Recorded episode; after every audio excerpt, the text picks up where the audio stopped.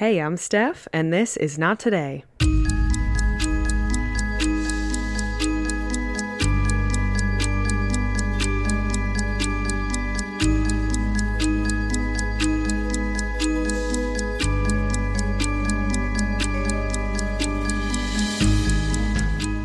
Hello, friends, and welcome to the very first episode of Not Today where I am by myself. It's just me today, guys. I hope that's okay. Alex is totally fine. He just couldn't be here for this episode, so it's just gonna be us hanging out. I'm gonna tell you a story, and boy oh boy, do I have a story for you today. I had heard of the story a while ago, but I was reminded of it when a TikTok came across my For You page from the creator, the Jordan Rayner, where she talked about a very first hand experience she had with Erin Caffey. And Erin is one of the very, very key players in the Caffey family murder. And in the TikTok, she explained how Erin was explaining her version of the story and how she was completely convinced that Erin was so innocent and did not belong in prison where she ended up. But there was a moment where Erin looked up and made eye contact with her and kind of smirked. And in that moment, she said that the energy of the room entirely changed and she felt like she was in danger.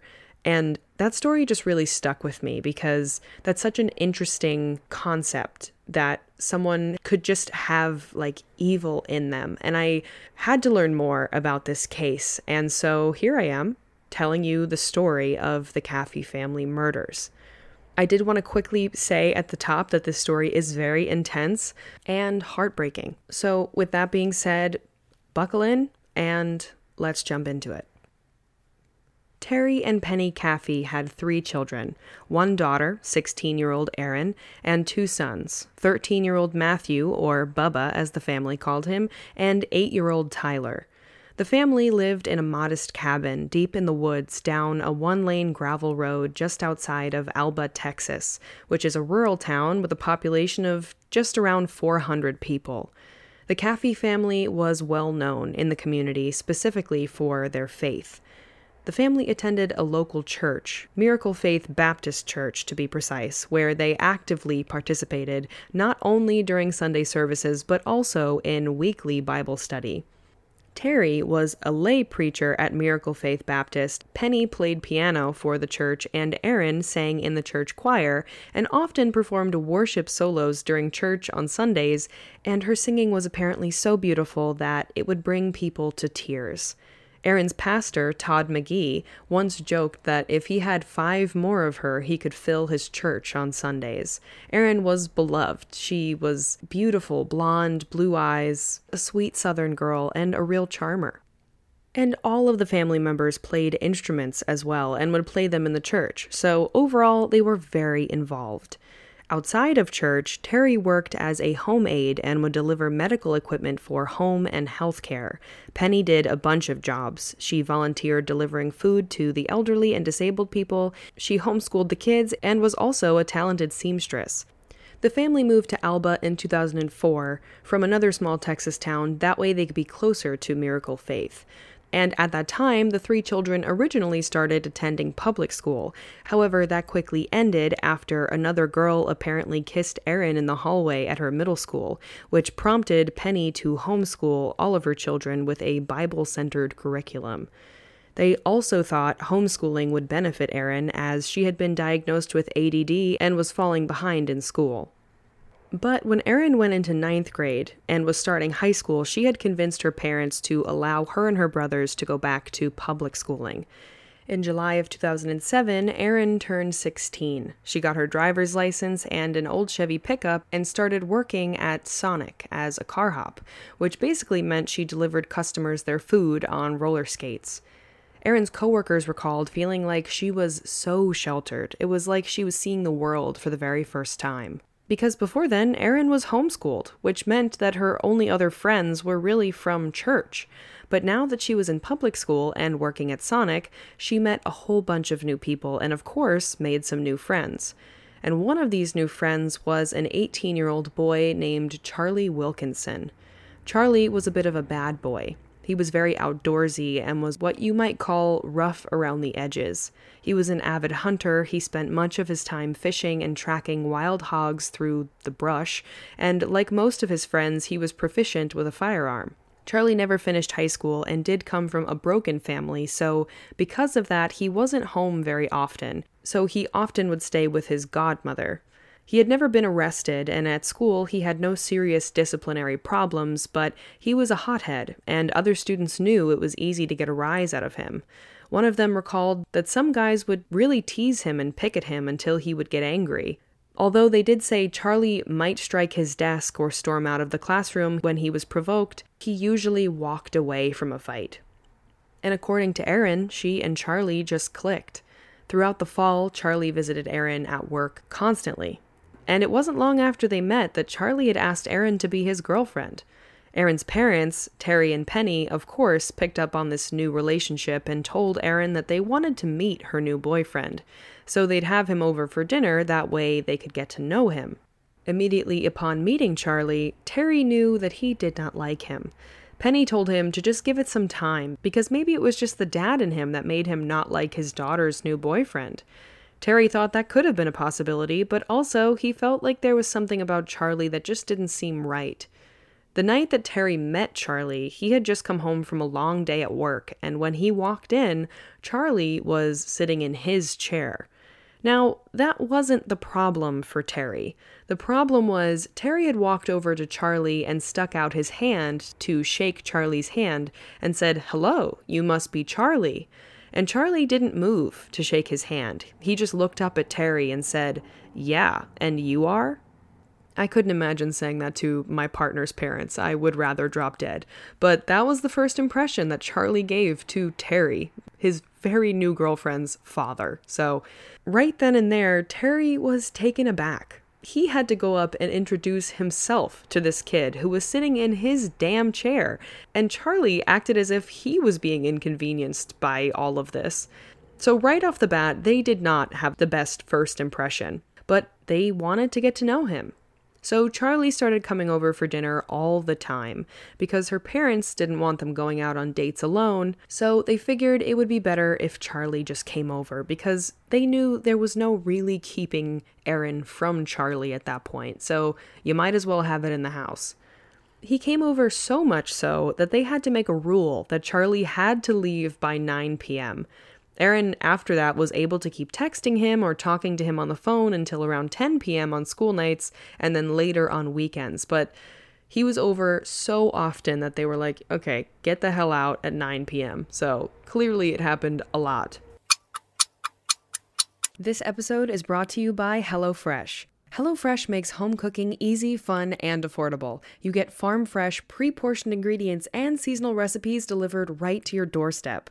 Skip trips to the grocery store and avoid those long checkout lines and spend more time doing the things you love with delicious chef crafted recipes. No matter your lifestyle or meal preference, HelloFresh has recipes sure to please everyone at your table. From fit and wholesome to veggie or family friendly, you'll always find something even the pickiest of eaters will enjoy. And with Valentine's Day around the corner, keep in mind that HelloFresh can also be a really fun date night activity.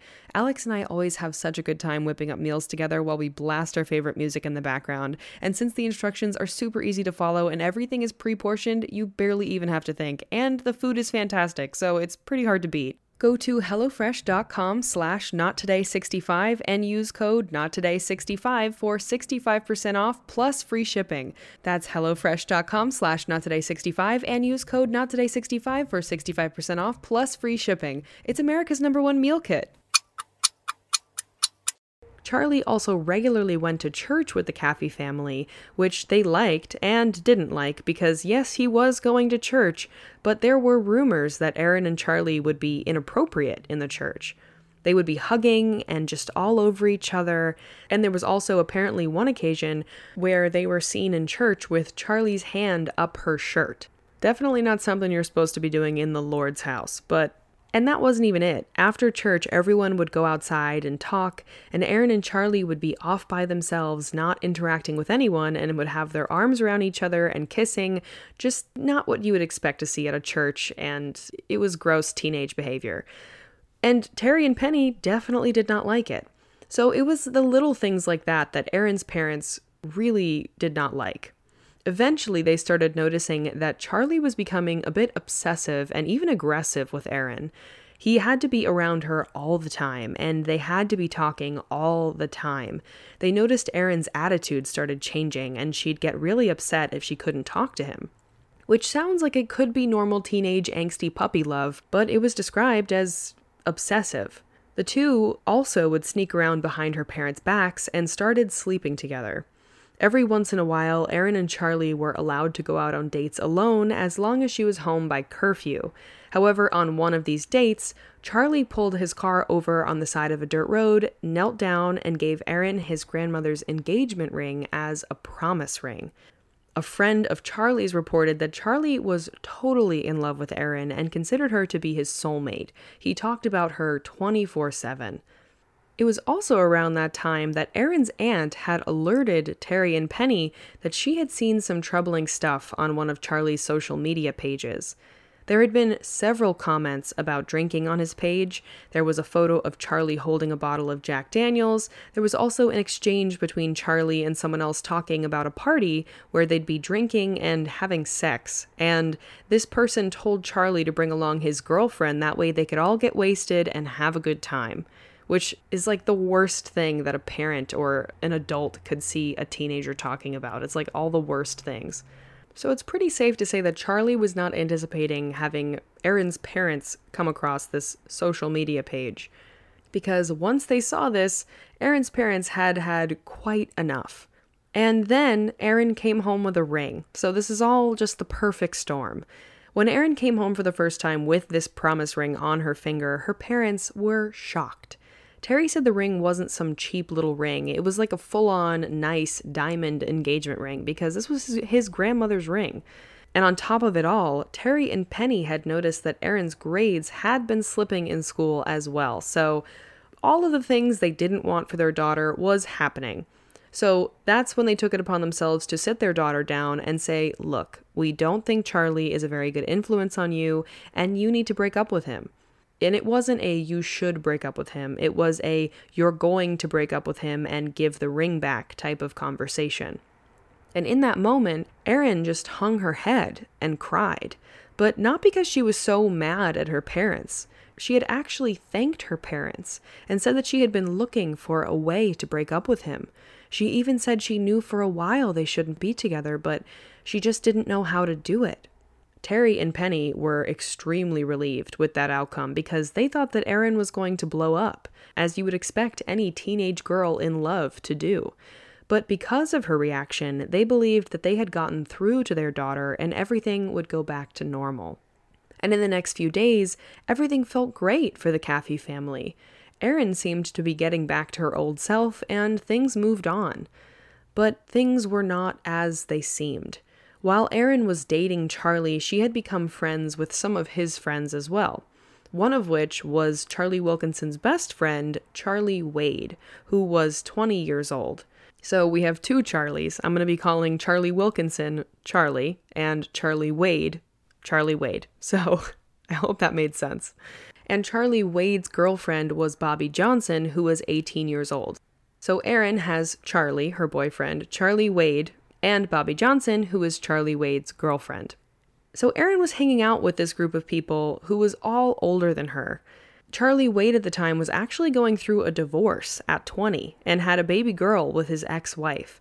So even though he was still young, he was going through some adult shit, which meant that Erin was hanging out with them having these adult conversations and feeling very grown up. And once Erin's parents told her that she needed to break up with Charlie, she was supposedly going around to her friends and telling them that she wanted her parents dead. Which is a very big jump, if you ask me, but I'm pretty sure I have a, a normal ish brain. I'll take normal ish.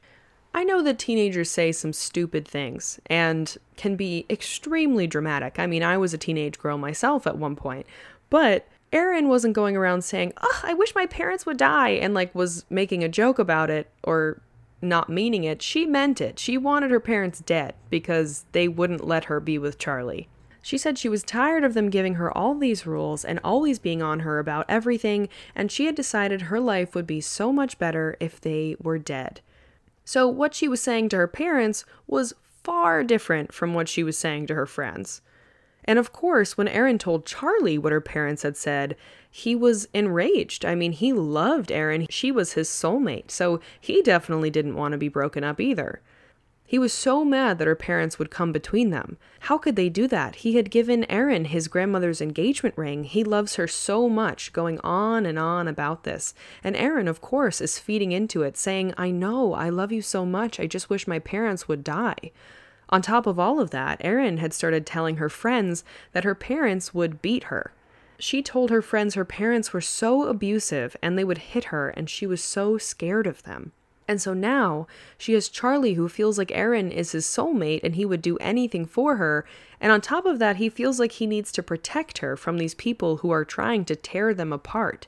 Which is when the two of them come up with a plan that they need to kill her parents. And somehow that plan also included Charlie's best friend, Charlie Wade, and his girlfriend, Bobby Johnson. They were all going to get together and kill Erin's parents, and that should solve all of her problems. This plan was set to happen on March 1st, 2008. That night, everything seemed great. Terry had started a pillow fight with Matthew and Tyler in the living room. They had popped some popcorn, and even Erin got in on the pillow fight for a little bit, and they wrestled each other to the ground as they laughed and played. And after the fun, everyone went off to bed. Tyler, Matthew, and Erin all went upstairs, and Terry joined his wife in bed. From about 11:46 p.m. to around 12:40ish a.m., Erin called Charlie 6 times to ask him where he was. She wanted him to come and kill her parents, so she started blowing up his phone. It's so eerie to think that Erin was able to have a pillow fight and laugh and play with her family just a few hours before she believed they'd be killed. This plan was in motion the entire time, and she knew it, and she was able to play with her family and her younger brothers. So around midnight, Charlie, Charlie Wade, and Bobby Johnson had driven up to Erin's house to get the job done. But when they pulled up, the family's dog was outside and was barking at them, which scared them off. So they told Erin that they couldn't do it because the dog was outside and barking, and that was going to draw too much attention. But that's when Erin started begging Charlie to come kill her parents. Terry had actually woken up when their dog had been barking for about five minutes nonstop outside, but after he stopped and didn't make another peep, he just rolled back over and went to sleep. Erin told Charlie to please come back and kill her parents. She'd take care of the dog and put it in a closet somewhere so they could come back and do it. Instead of stopping at that point and thinking about what they were actually doing, these three people said, All right, and they turned around to come back to the Caffey home. When the car pulled up, Erin snuck out of the house and got into the car with them. So now the four of them leave the house and drive to a cemetery where they sat for an hour to figure out what the plan was to kill Erin's parents. While they were talking about their plans, Erin told them, Well, you're probably going to need to kill my little brothers too. That way they can't say who did it. And they sat there talking about this for an hour, and not one of them stopped and thought that they shouldn't do it. That's something that I cannot wrap my head around. It's one thing to have an incredibly unhinged 16 year old who actually means it when she says she wants her parents dead. I mean, that's unbelievable to begin with.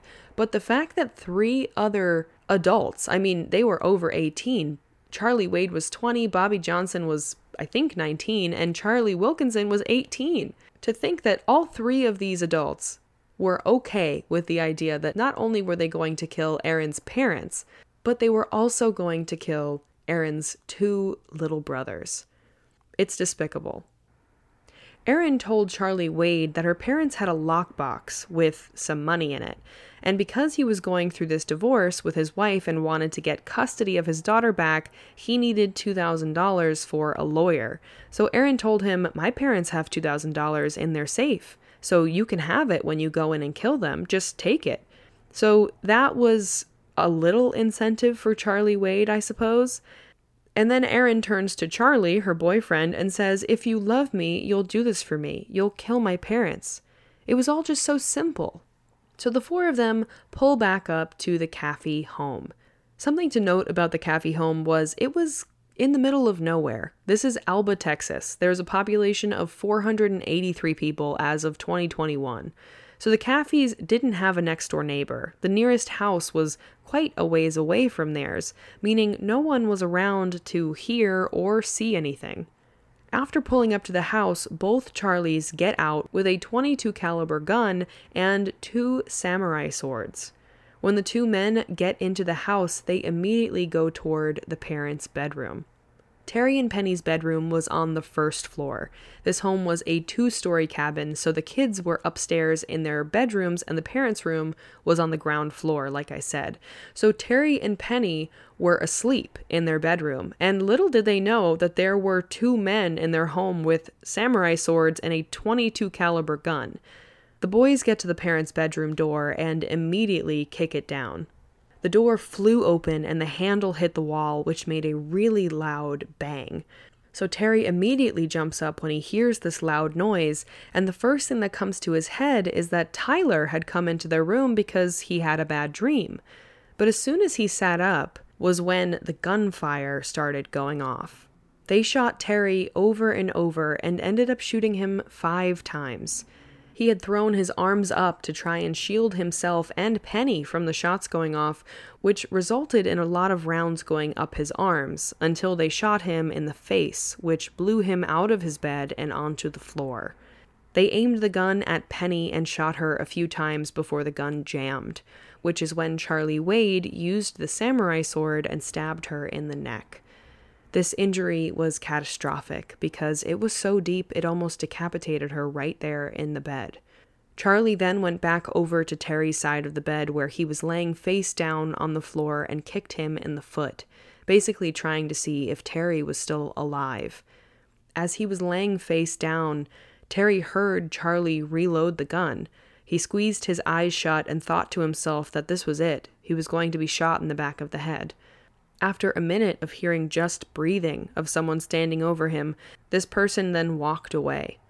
At that point, Terry didn't know who had attacked him. Everything had happened so fast, so he thought that this was a random home invasion. It wasn't until he heard the footsteps of the men headed upstairs. Terry heard 13 year old Matthew yelling, Charlie, Charlie, why are you doing this? Please stop.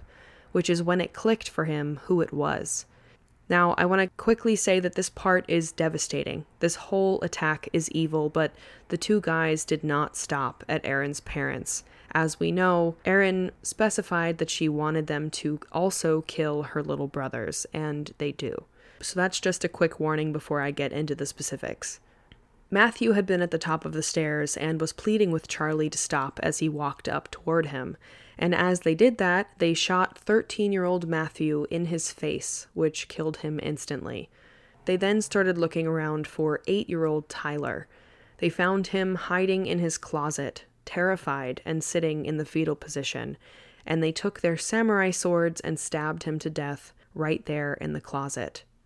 After they believed they had killed Erin's entire family, they ransacked the house. They went into her parents' safe, like Erin had told them, and found somewhere around $300. So nowhere near 2000. Not that that would have made any shred of difference, but it was 300. They also retrieved a bag that Erin had packed for herself, so they got that for her since she needed the clothes that she had packed. And then they went around the house lighting blankets and anything they could on fire. That way the house would go up in flames and get rid of any evidence they may have left behind.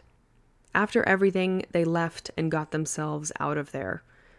Now, what the guys didn't know was that Terry was somehow still alive after suffering five gunshot wounds at close range. He was barely alive, but regained consciousness enough to look over and see that one of the walls was on fire. The door to their bedroom was completely engulfed in flames, so there was no way he'd be able to get out that way which is when he went over to the other side of the bed and saw that Penny had been brutally murdered. His next priority was checking on the kids, so he went to his bathroom because there was another door in there that led out to the kitchen, but again, the flames were blocking that door. Not only that, but he heard the ceiling start to cave in and the windows explode out in the kitchen and living room area. so he knew he wasn't going to be able to get the kids that way. And he also had a really terrible feeling that his kids had also been killed by these intruders.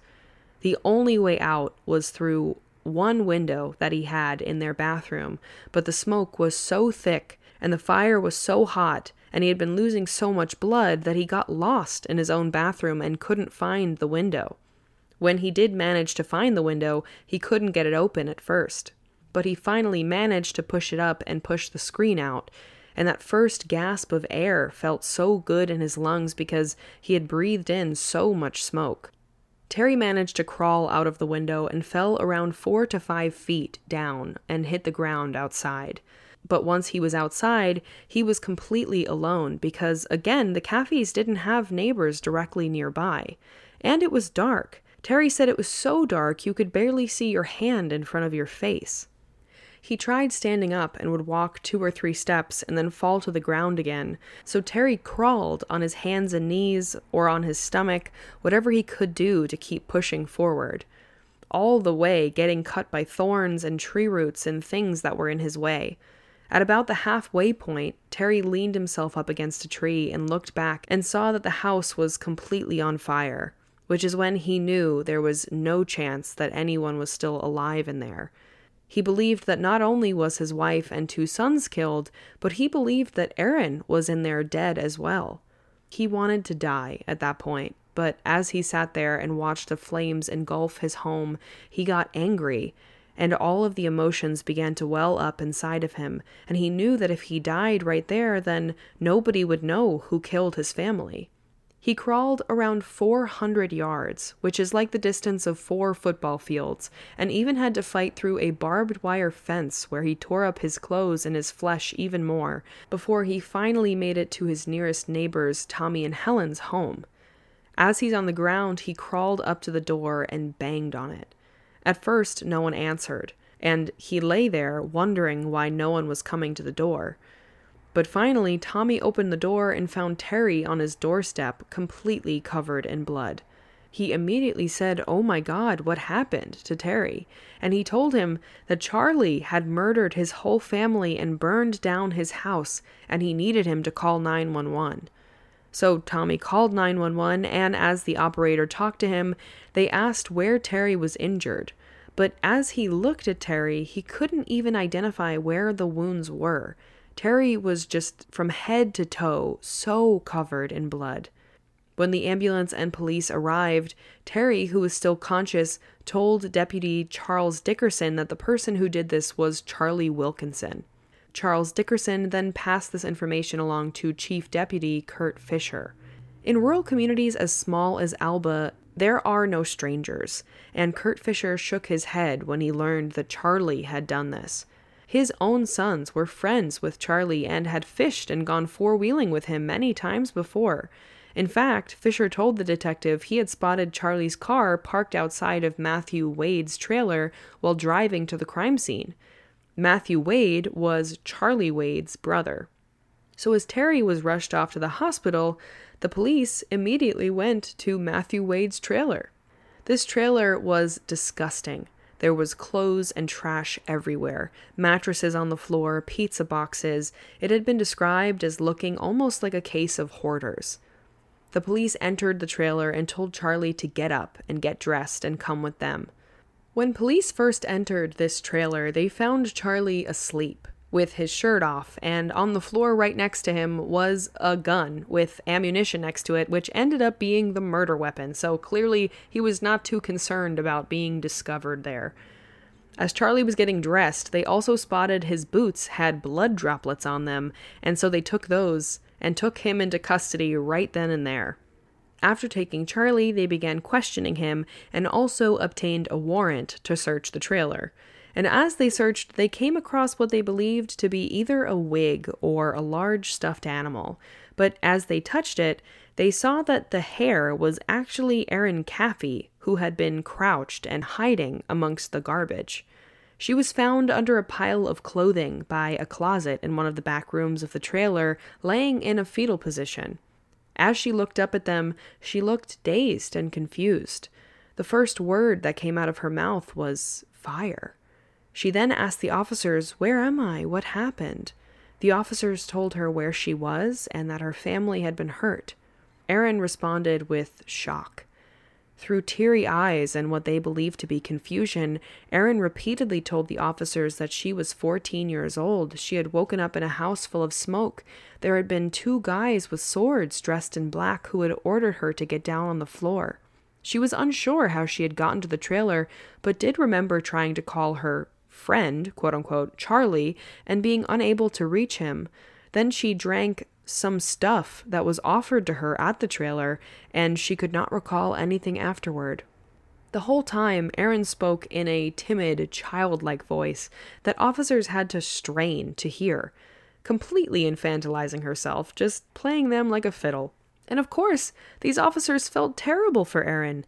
They were operating under the assumption that she was also a victim in all of this and she had just lost her entire family. So Erin was taken by ambulance to the Hopkins County Memorial Hospital where she was given a full medical assessment. At that point, Terry had been coming out of surgery and was told that Erin had survived, which to him felt like a miracle. So they took Erin to the station to get her statement. But before they did that, one of the officers asked, Does she smell like smoke? Because she had referenced the fire when she was found, but she didn't smell like smoke, like she had been anywhere near a fire. And it was true, her clothes did not smell like smoke. So at that point, police are beginning to kind of piece together what may have happened, and they're a bit skeptical of her story. So they run some tests on her to see if she actually had been drugged. You know, it really blows my mind how little planning they put into this murder. I mean, for someone who wants her parents dead so badly, she did not think about the aftermath at all. I guess that's a good thing. And she was 16 years old, so, like, I guess how much planning could she really have accounted for? But it really just is astounding to me how little they actually did to avoid being caught. Like, they just went back to this trailer and went to sleep. They didn't run. They didn't even dispose of the murder weapon. They had blood on them, or at least Charlie did. Erin never actually went inside, so she didn't have blood on her. But she told this story about being in this fire and being drugged and kidnapped as if they couldn't test that kind of thing. I, I guess she wasn't thinking about it, but just thinking about it really blows my mind. I hope that.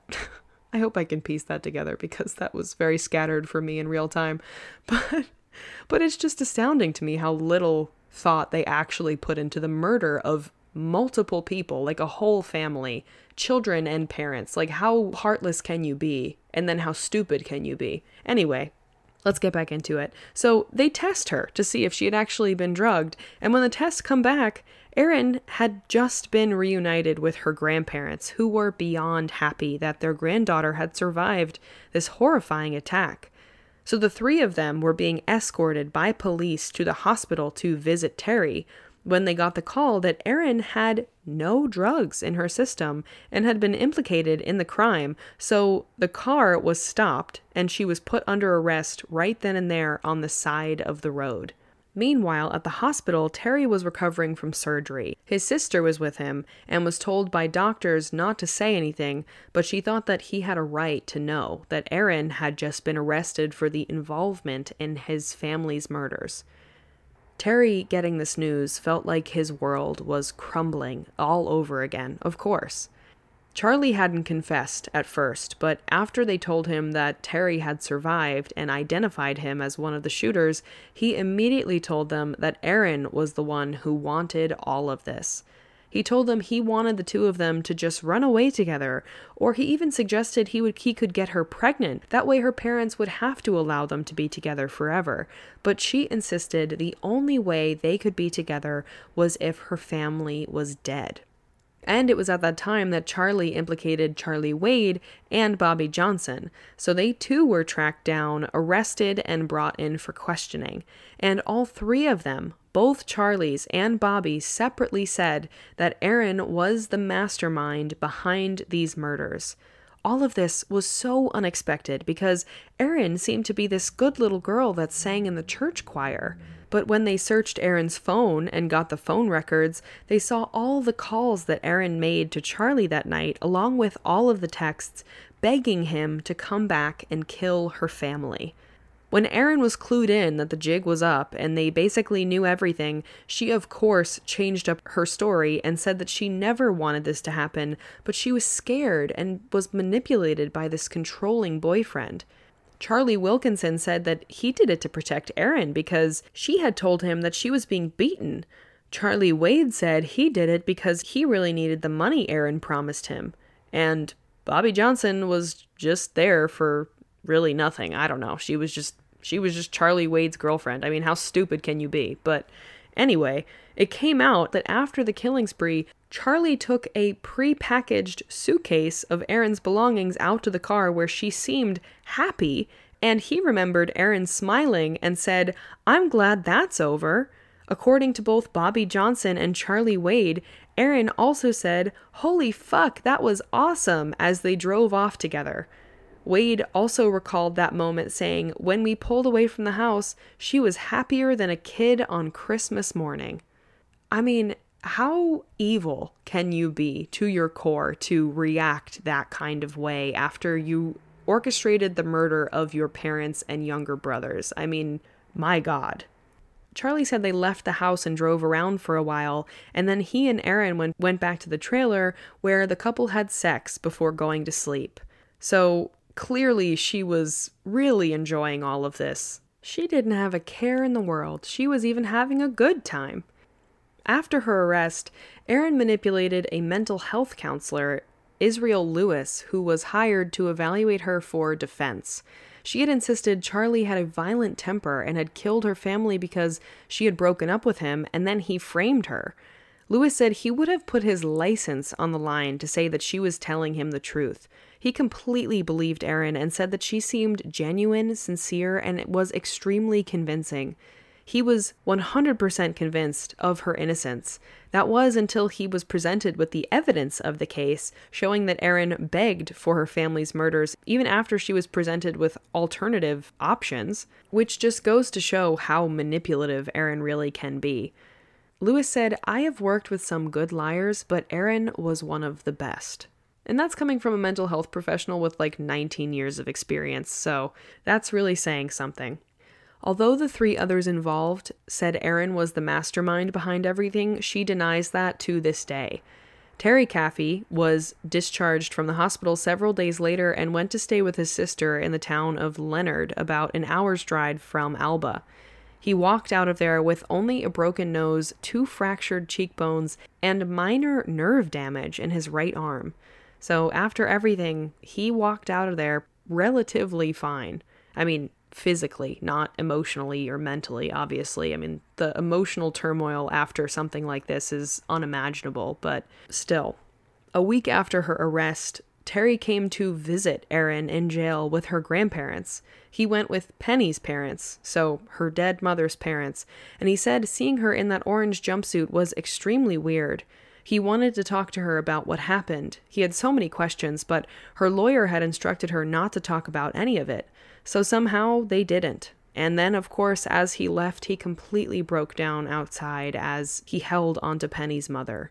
Erin basically told her father that yes, she was a part of it, but it wasn't her plan and she was scared and caught up in it. And it's not a very good excuse, but he believed her and even forgave her. He does not believe that she was the mastermind behind this entire thing. He fully believes that his daughter is not a victim in this, but that she was just along for some crazy ride that she was not in control of. In court, Terry daydreamed about killing both Charlie Wilkinson and Charlie Wade. He said the days and weeks that followed the grief, I cannot put it into words. I was suicidal. I had so much bitterness and hatred. I wanted to find these guys. I wanted to strangle them. As time went on, I began to realize that my grief and anger would destroy me. I would never be able to honor my family if I let this destroy me. So he decided to forgive them. He said he forgave his daughter more easily, but it took much longer to forgive the guys who actually did it. The fact that he had any mental space to forgive any of them is astounding to me. But when attorneys told him that they wanted to go for the death penalty, he wrote a letter and protested at the headquarters of the Attorney General's office asking them to spare these boys' lives. Everyone was shocked by Terry's decision, but he told them that killing these boys won't bring his family back. He wants them to wake up every day and think about what they took and hopefully one day find remorse. All involved in the Caffey family killings are currently incarcerated. Wilkinson and Wade are both serving life sentences and are not eligible for parole. Johnson was sentenced to two concurrent 40 year sentences and will be eligible for parole after serving 24 years. And Erin Caffey is serving two consecutive life sentences for the murders of her mother and two brothers and the attempted murder of her father. However, she will be eligible for parole when she's 59. Johnson got a much lighter sentence because she was just sitting in the car. Erin also didn't go in and physically do anything, but she was labeled as the mastermind behind the crime, making her sentence much more severe. And rightfully so. Actually, something insane about this court case that really solidifies that Erin was, in fact, the mastermind is that one of her ex boyfriends before Charlie came into court and testified that she had actually asked him to murder her parents. She said any boyfriend she gets, her parents don't want her to have. But this boy at least had enough sense to say, oh, yeah, that's definitely not going to happen. But then no attention was ever brought to that statement because I guess he really didn't believe she'd ever go through with it. However, there were also classmates of Erin's that testified they had overheard Erin and Charlie plotting to kill her parents. So it really makes you wonder like how many people actually knew of this plan and why didn't anyone say anything? I guess it really just comes back to if you see something, say something. That definitely fits in this in this scenario. But one of the most astounding parts of all of this to me is that Terry still keeps in contact with his daughter. He visits her somewhere around once a month, and although he says sometimes it's hard to visit her, he forgave her and doesn't feel like she was the mastermind behind everything. Erin was never actually questioned or cross examined because at the time of the crime she was a minor. When she was arrested, she gave a written statement instead of actually talking to police. I mean, she gave very limited statements, but her official statement was just written down and it was a short paragraph. So, since everything, she has given three different stories and has admitted that two of the three of these were complete lies, but says that the version that is the truth is the one that she told her father. So, she's sticking with that she knew about it, but didn't say or do anything to stop it, and that's her real crime. Terry has been remarried twice since then. The woman he is with now, he has children with, and feels like he has a family again, which is amazing. He became an ordained minister and he gives his testimony most weekends at local churches using his family story as a lesson in forgiveness.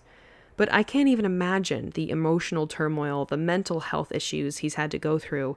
I know he's been through some severe PTSD after everything, and for a while slept with a gun on his chest and would wake up in the middle of the night believing he was hearing gunshots.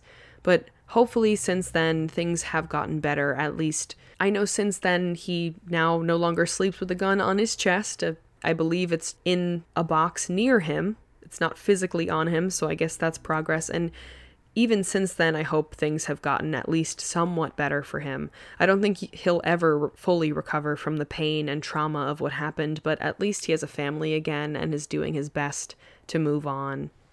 But that is the story of the very senseless murders of the Caffey family and the survival of Terry Caffey.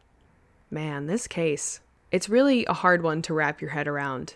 I don't have any official diagnosis or any knowledge of a diagnosis of Erin Caffey, and I certainly can't diagnose anything, but you have to wonder is this a psychopath? Is this psychopathy? Like, this is someone who seemingly does not feel any remorse or empathy or anything. I mean, she was essentially celebrating after her family was brutally murdered and her house was set on fire.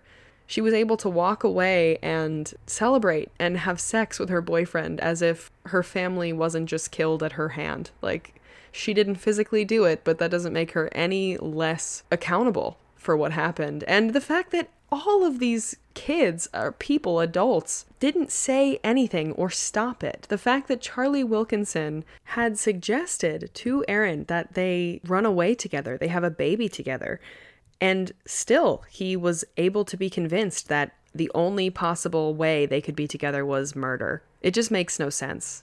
They all sat there in that cemetery for an hour and talked about specifically how they were going to murder an entire family in cold blood, and not one of them did anything to stop it.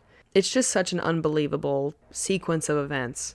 And it's also incredibly interesting to me how everyone who has come into contact with Erin Caffey talks about how she is so convincing, so sincere, so genuine, seemingly.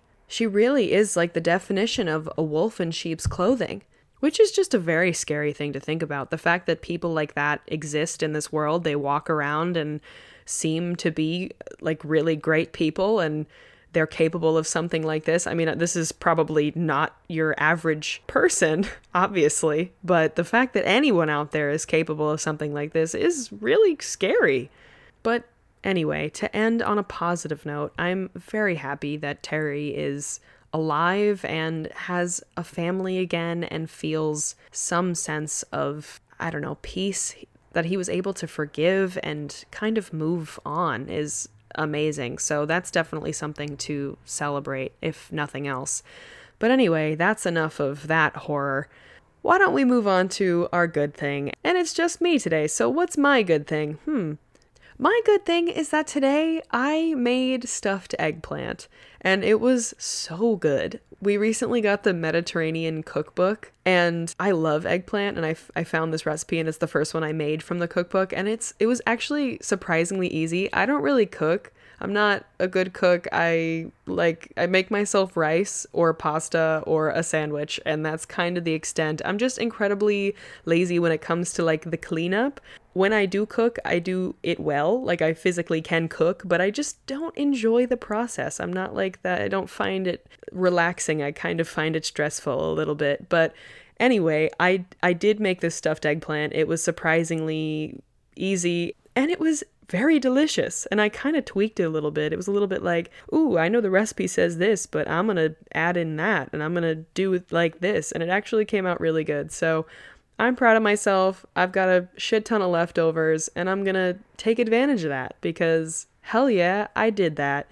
Anyways, thank you guys for coming on this journey with me of our very first solo episode. I hope I did alright. If you would like to look at all the pictures we post of all the stories we talk about, check us out on Instagram at nottoday underscore podcast. If you would like to check out any of our exclusive bonus content, check out our Patreon at patreon.com slash nottodaypodcast. If you or anyone you know has a story of survival or something crazy that's happened to them and you'd like to share it with us and potentially hear it in an upcoming listeners episode, send it to no today podcast at gmail.com. We have a TikTok that is not today podcast and a Twitter that is not today podcast, but the T on the end of podcast is a three. Aw, because that makes sense. Anyway, just keep breathing. Yeah.